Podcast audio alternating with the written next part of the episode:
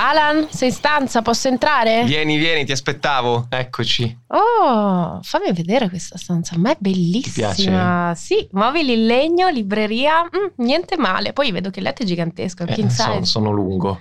Caspita, hai scelto davvero bene. Grazie. Poi c'è questa finestra stupenda che dà questa luce, mi piace per un... È proprio la tua questa stanza. Eh, sì, penso di sì. Family. Conosciamo la generazione Y insieme a Benedetta Mazza.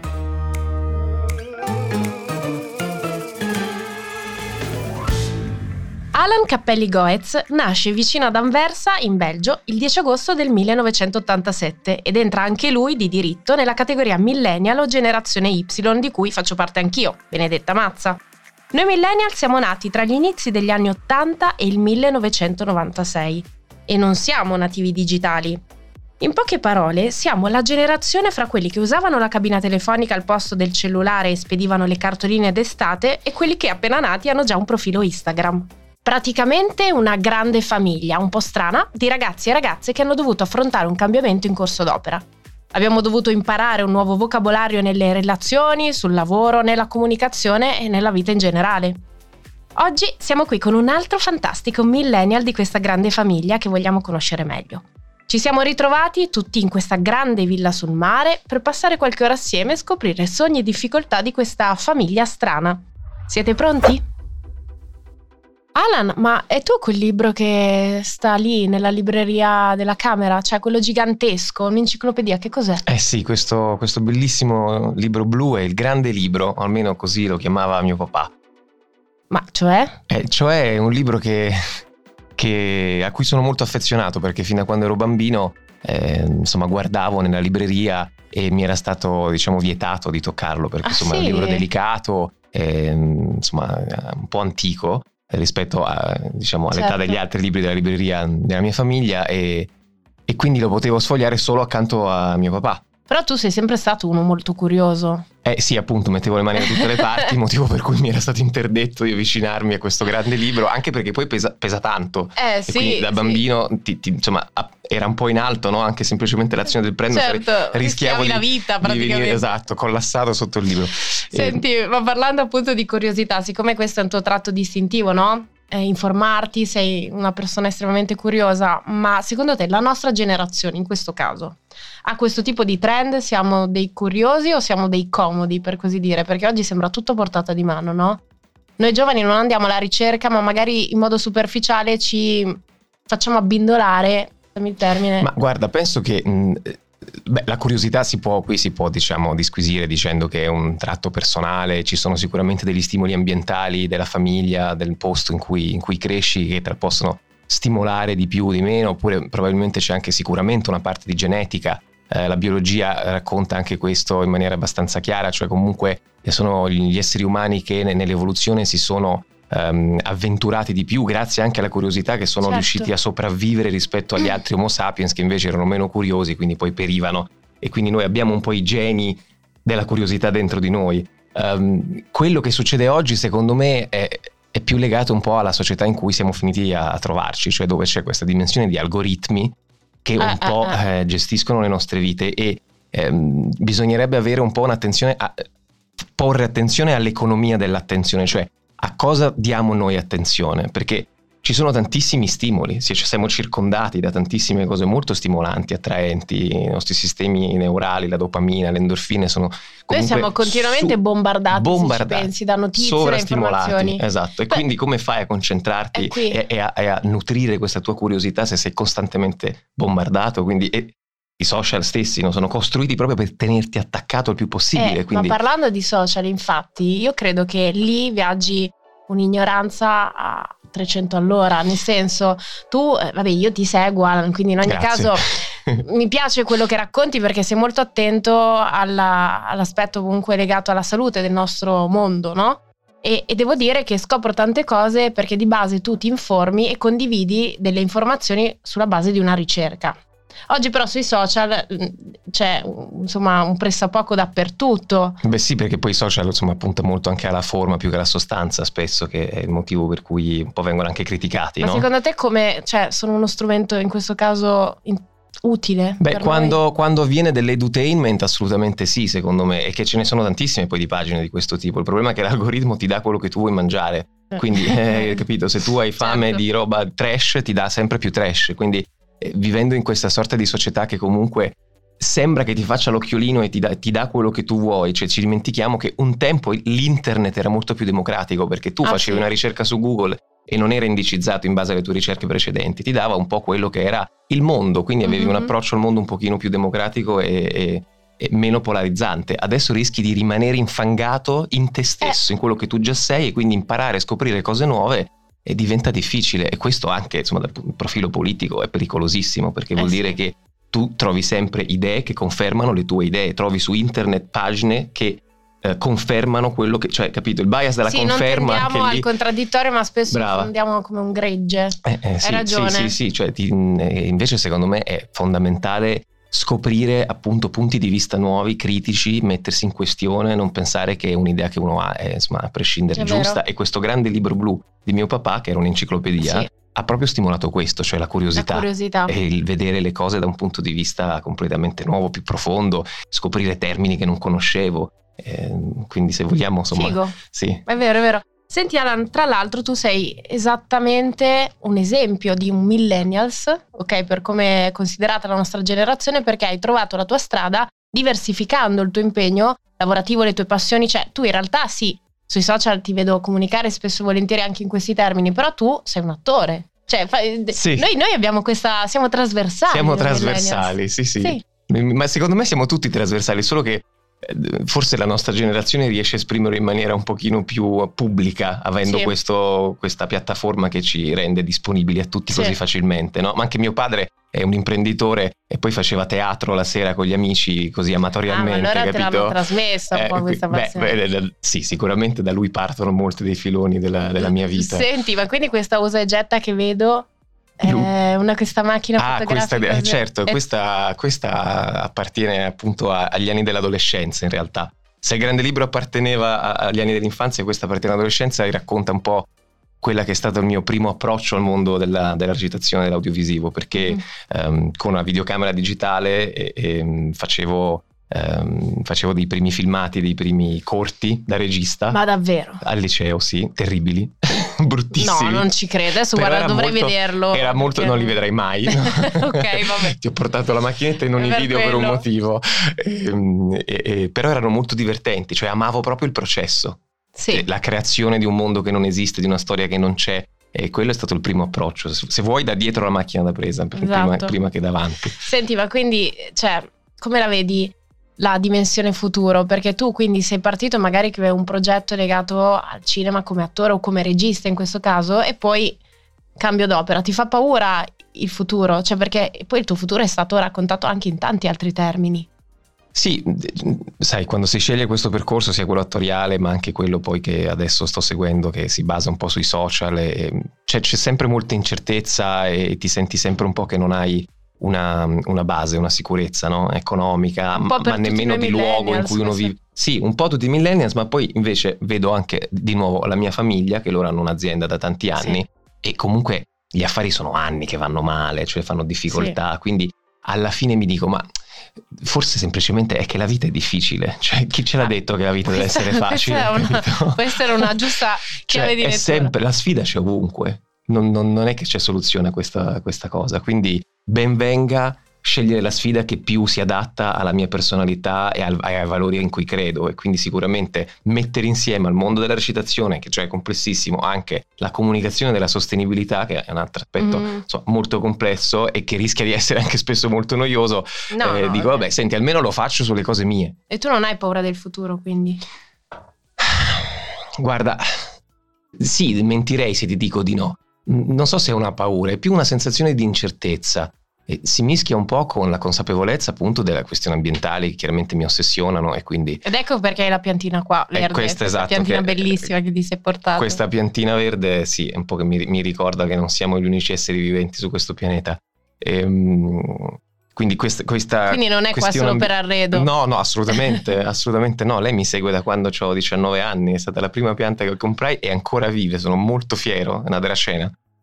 No, scusami, veramente? Sì, ti giuro, sì, sì, sì, è venuta a Roma, quando mi sono trasferito a Roma ho preso una pianta e poi l'ho anche trattata malissimo a un certo punto, l'ho messa perché ero molto più incosciente, e l'ho messa nell'androne del palazzo e questa è sopravvissuta ah, sì. con pochissima luce, con che pochissima acqua, resilienza incredibile e ho scoperto che le piante da casa, poi insomma col tempo, il modo migliore per ucciderle è quello di annaffiarle fondamentalmente, perché... Ah. La, il 90% delle piante d'interno muoiono perché gli si dà troppa acqua. Io purtroppo non ho il pollice verde, infatti, onde evitare, considerato che sono esseri viventi, alle volte evito di. Insomma... A me questa cosa delle persone che non hanno il pollice verde, ti giuro, mi, mi, mi stupisce incredibilmente. Cioè, perché, eh, perché ho paura di, di, di, trascurarle, di non curarle a modo. Pensa a questo, no, ma questo ti capisco, quindi è una sorta di tutela verso queste povere... Eh sì, poverette, eh, esatto. perché sono esseri viventi. Però non è sì. curioso che viviamo in un mondo che non ci educa a prenderci cura dell'essere vivente più presente sul pianeta Terra, che tipo in, in, massa penso che sia tipo il 95% della vita su questo pianeta in massa sono vegetali. Però se tu eh, ci ehm. pensi, noi siamo anche un troppo tanti, magari non tu ovviamente, però tendiamo, tendiamo a trascurare anche noi stessi in base ai nostri obiettivi, ai ritmi frenetici, a quello che è comunque un modus operandi sbagliato, poco ma sicuro. Come dici tu, bisognerebbe avere un'educazione alla base no? che ci, per, ci permette di condividere anche con altri esseri che vivono ovviamente delle, di aria, di, di, acqua come noi, ma con delle regole Soprattutto diverse. perché la nostra vita si basa sulla sopravvivenza di questi ambienti, quindi diciamo se, se i nostri, come dici tu, i sogni, ambizioni, il nostro futuro, il nostro lavoro, eh, che è tutto uno sguardo estremamente antropocentrico, no? cioè è io, io, io, io, sì. oppure anche noi, noi, noi, noi, se vuoi nel, nella sì. migliore delle ipotesi, ma nella noi migliore. esseri umani comunque. Sì, Solo ultimamente si sta sviluppando invece una consapevolezza un pochino più eh, ambientale, no? Delle, sì, di quello sì. che sono appunto. E questo ti volevo ecologiche. chiedere, secondo te, ora tu sei molto sensibile all'argomento, ma la nostra generazione avverte l'importanza reale di questi temi perché forse le generazioni future saranno più attente perché sentono ovviamente la pressione Vabbè, vedranno i risultati tragici eh. soprattutto della mancanza di attenzione generazione... la nostra è una via di mezzo chiaramente come lo è stato anche per la questione di internet che dicevi prima um, quella dei nostri genitori l'avverte ancora meno perché Vero. sono cresciuti nel boom economico, non avevano proprio da pensare a queste Lo cose. Stavano un esatto, po' meglio di un po' meglio, ci hanno lasciato un mondo diciamo già un po' eh, in rottami e, e, però la cosa positiva che mi dà molta speranza è che le generazioni più giovani con cui spesso mi interfaccio e parlo, eh, Generation Z, ma sì, anche, sì, anche uh, Y, eh, chi sono quelli dopo? Eh, Alpha, come si chiamano? Quelli ancora lettere, più piccoli. Poi noi siamo già grandicelli. Cioè quelli che adesso sono, sono all'elementare o alle medie, vabbè, insomma, saranno estremamente alfa Alfa, mi dicono dalle regie alfa. alfa. alfa. e quindi loro sono assolutamente, saranno più sensibili inevitabilmente. Certo, certo perché già all'elementare si parla di questi certo. temi, alle medie, quindi insomma, e poi come dicevi tu, giustamente, vedranno gli effetti di questa eh, situazione, sì. quindi non potranno prescindere da avere uno sguardo un pochino più critico verso le cose. Senti la domanda, anche perché spesso mi interrogano su questa dinamica, noi, noi millennials tanto secondo me, eh, il destino e la fortuna esistono o si, po- o si devono andare a prendere, non so come dirti? Cioè abbiamo noi il potere o ci sono delle condizioni che influiscono? Siamo Beh, destinati a determinate cose diciamo o il destino è una cosa e la fortuna è un'altra. Esatto, quindi, come la viviamo sono però cosa? un po' diverse. Secondo me sicuramente c'è secondo me c'è una dimensione di sogno, ecco, lo chiamerei così. Cioè ognuno di noi ha una visione e um, bisogna avere la forza di... Recarcati dice una cosa bellissima spiegando Lacan. Dice um, che Lacan eh, insomma una delle prime domande che questo tipo di psicologia ti domanda è hai tu vissuto in accordo con il tuo desiderio? E il tuo desiderio è inteso come quella forza interna che ti muove, che ti spinge a fare le cose. Una vita ben vissuta è una vita che si spende in accordo col proprio desiderio. Ecco, questo è un po' il sogno a cui mi riferisco. Eh, ci provo. Ci provi. No, eh, Ci già, provo. già, è buono ma, uno. Ma già identificarlo è un passo eh enorme eh? e, e, secondo me questo desiderio poi si muta anche perché chiaramente... Certo, noi cambiamo continuamente. Noi cambiamo, esatto. quindi eh, ogni sette anni tutte le cellule del nostro corpo sono nuove, lo sai. Cioè io ogni sette anni non sono più l'io che ero sette anni fa. Quindi ovviamente ci cambiamo e ci modifichiamo. E, ehm, quindi Non lo so se esiste il desiderio e, e la fortuna sicuramente esiste, sì. La botta, il, il, caso, C, ma certo, sì. il, il, il, culo lo possiamo Esatto, dire, poi il mestiere dell'attore fonte, forse è Esatto, una delle cose però magari era il tuo destino che quella cosa andasse in quel modo. Chi sì, lo sa? e poi eh, qui forse ci possiamo rifare al Dalai Lama, cioè quando sbagli e fallisci, eh, non sbagliare a non imparare la lezione. Esatto. E quindi insomma anche, anche nella sfortuna ci possono essere grandi risorse. Il Domani- Covid in questo è stato Eh, incredibile per tantissime sì, persone, no? sì. Dai, diciamolo. È stato- anche una figata per tante persone perché ha aperto nel gli pro occhi. e nel contro, Ma esatto. certo, certo. Sì. Poi tragico dal punto di vista, Vabbè, ovviamente, questo chiaro. non dobbiamo ripeterlo, però eh, anche lì cogliere l'occasione di, di riflettere un po' sullo stato delle cose e fermarsi tutti Sì. obbligatoriamente ci ha messo davanti a questo vuoto e queste domande esistenziali che salivano. Tant'è che adesso non ci sono più posti dai psicologi, psicanalisti, Sì, sono tutti sì, pieni, che la gente si è resa sì, conto che viveva in un mondo forse... Già ci dovevamo andare tutti, ora peggio. Esatto, ora È vero, però vero. bene, io sono contentissimo di questo fatto, cioè Vabbè. serve più psicologia nelle scuole, dovrebbe esserci Sì, sono psicologia obbligatoria, Sono capito? d'accordo. Sto- nelle scuole bisognerebbe studiare educazione alimentare, psicologia e, anche altre cose che adesso non mi vengono in mente, ma queste due sicuramente, guarda. Vabbè sì, è ambientalismo, insomma. Certo, è- magari arriveranno. environment. Senti, io di solito ai miei amici, quelli insomma sono qua con me, si vengono a fare questo bel weekend al mare, questa vacanzetta, porto un regalo, ma io in realtà non sapevo cosa regalarti. Come la mettiamo? Ti offendi? Ah. Eh, no, non- io non sono, sono inoffendibile, i miei amici lo sanno, sono abbastanza inoffendibile, quindi cioè non mi hai portato niente veramente. non ho sprecato niente. Ma nemmeno una scatola vuota, no? No, in realtà giù c'è qualcuno che ci può dare una mano a fare un'ottima merenda, quindi io al massimo vado a fare la spesa, non sono neanche capace di cucinare. Però ci, ci rincorriamo con dei Esatto, dolci, va bene. Ma senti, un- regalarmi niente, però forse sai che è un regalo lo stesso? Perché, Dici? beh, se vuoi si avvicina mi, mi molto... stai salvando. No, no, no, un- guarda, mi viene questa riflessione sul momento, cioè, in fondo...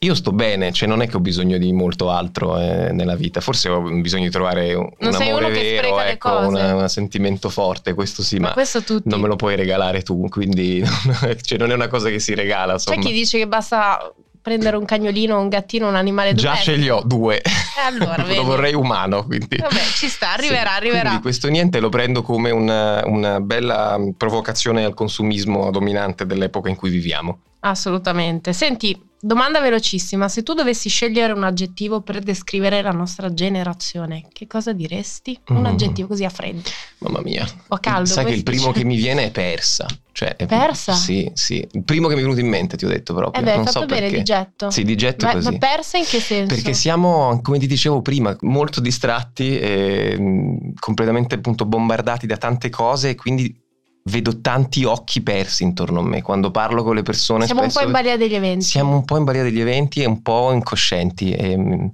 serve più calma secondo me. Bisogna ri- ristabilire dei tempi umani e meno tecnologici, Sono d'accordo, me. assolutamente d'accordo. Puoi sfruttare la tecnologia perché ci serve, ci ma con, cioè, basarla su dei ritmi e una dimensione di umanità. Ecco, ris- Ristabilire un, un umanesimo, potremmo dire. ecco. Mm.